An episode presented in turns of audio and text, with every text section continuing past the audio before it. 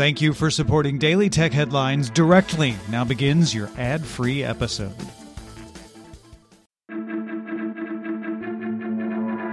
I'm Rich Stroffolino, and these are the tech headlines for the week that was. The Wall Street Journal reports that, according to sources, Simon Group, the largest mall owner in the U.S., is in talks with Amazon to turn empty department store locations into Amazon distribution hubs. Talks have focused on former locations of JCPenney and Sears department stores, both of which filed for Chapter 11 bankruptcy. It's unclear how many stores are under consideration, but Simon Group Malls had 74 locations from the two companies as of public filings in May. According to Huawei's consumer business president Richard Yu, the company will stop production of its ARM-based Kirin chips on September 15th as contractors that make the chips require US manufacturing technology. Yu said Huawei lacks the ability to make its own chips and that the company's smartphone production has no chips and no supply. Last year, the U.S. Department of Commerce placed Huawei on its entity list, requiring a license to export to the company. In May, the Commerce Department amended its rules to extend this to include the sale of semiconductors made abroad with U.S. technology. Google is creating an Android powered global opt in earthquake alert system with some features rolling out today. The accelerometer in an Android phone will serve as a data point for an algorithm designed to detect earthquakes, which will build a system to automatically send warnings to people who could be impacted. Initially, Google is partnering with the U.S. Geological Survey and the California Department of Emergency Services to send earthquake alerts generated by the Shake Alert System's seismometers to Android users in the state. In the second stage, Google will show localized earthquake search results based on the data it's detecting from Android phones. And then finally, Google plans to actively send earthquake warnings to people who live in areas where there are not seismometer based warning systems. Uber and Lyft were ordered to convert their California drivers from independent contractors to employees with benefits. San Francisco Superior Court Judge Ethan Schulman agreed with California Attorney General Xavier Becerra that Uber and Lyft are violating Assembly Bill 5, but paused the injunction for 10 days so the companies can appeal the preliminary injunction, which both companies said they'll do. Uber CEO Dara Khosrowshahi and Lyft President John Zimmer both said the companies may have to suspend service in California if forced to reclassify drivers.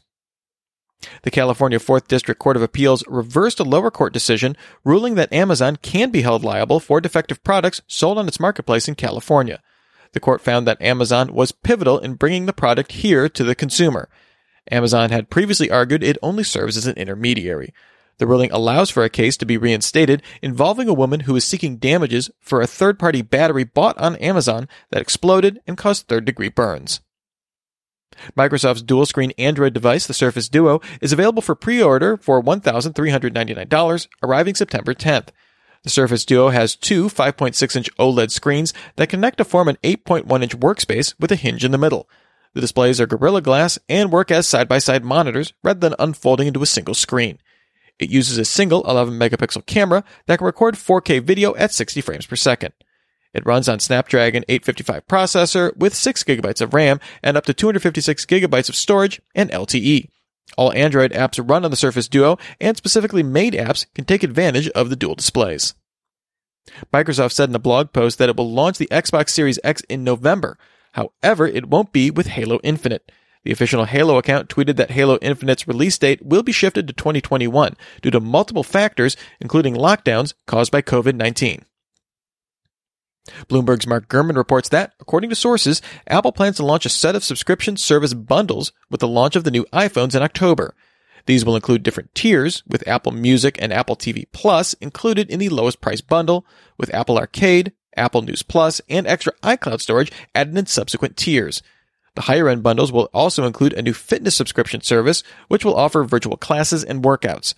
Sources say Apple will not include hardware financing costs in these bundles at launch, but will offer a free year of service with the purchase of some hardware.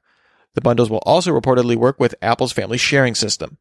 Apple refers to these bundles as Apple One internally, but it's not clear if this is the name they'll launch under.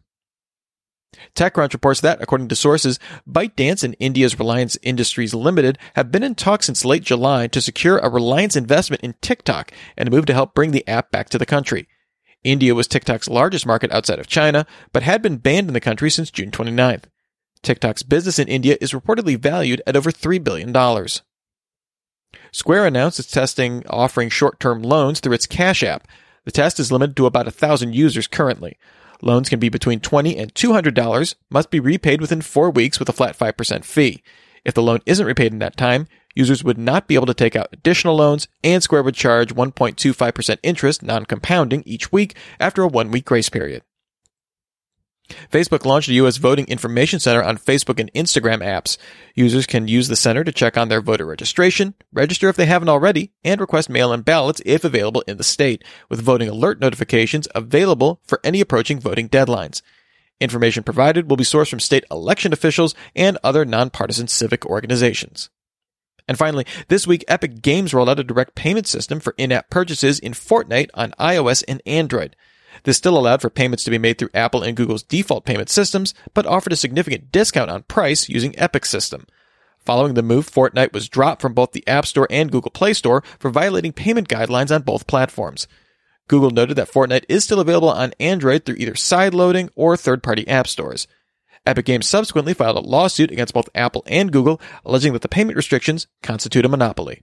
Remember, for more discussion of the tech news of the day, subscribe to Daily Tech News Show at dailytechnewsshow.com. And remember to rate and review Daily Tech headlines wherever you get your podcasts. Thanks for listening. We'll talk to you next time. And from all of us here at Daily Tech Headlines, remember, have a super sparkly day.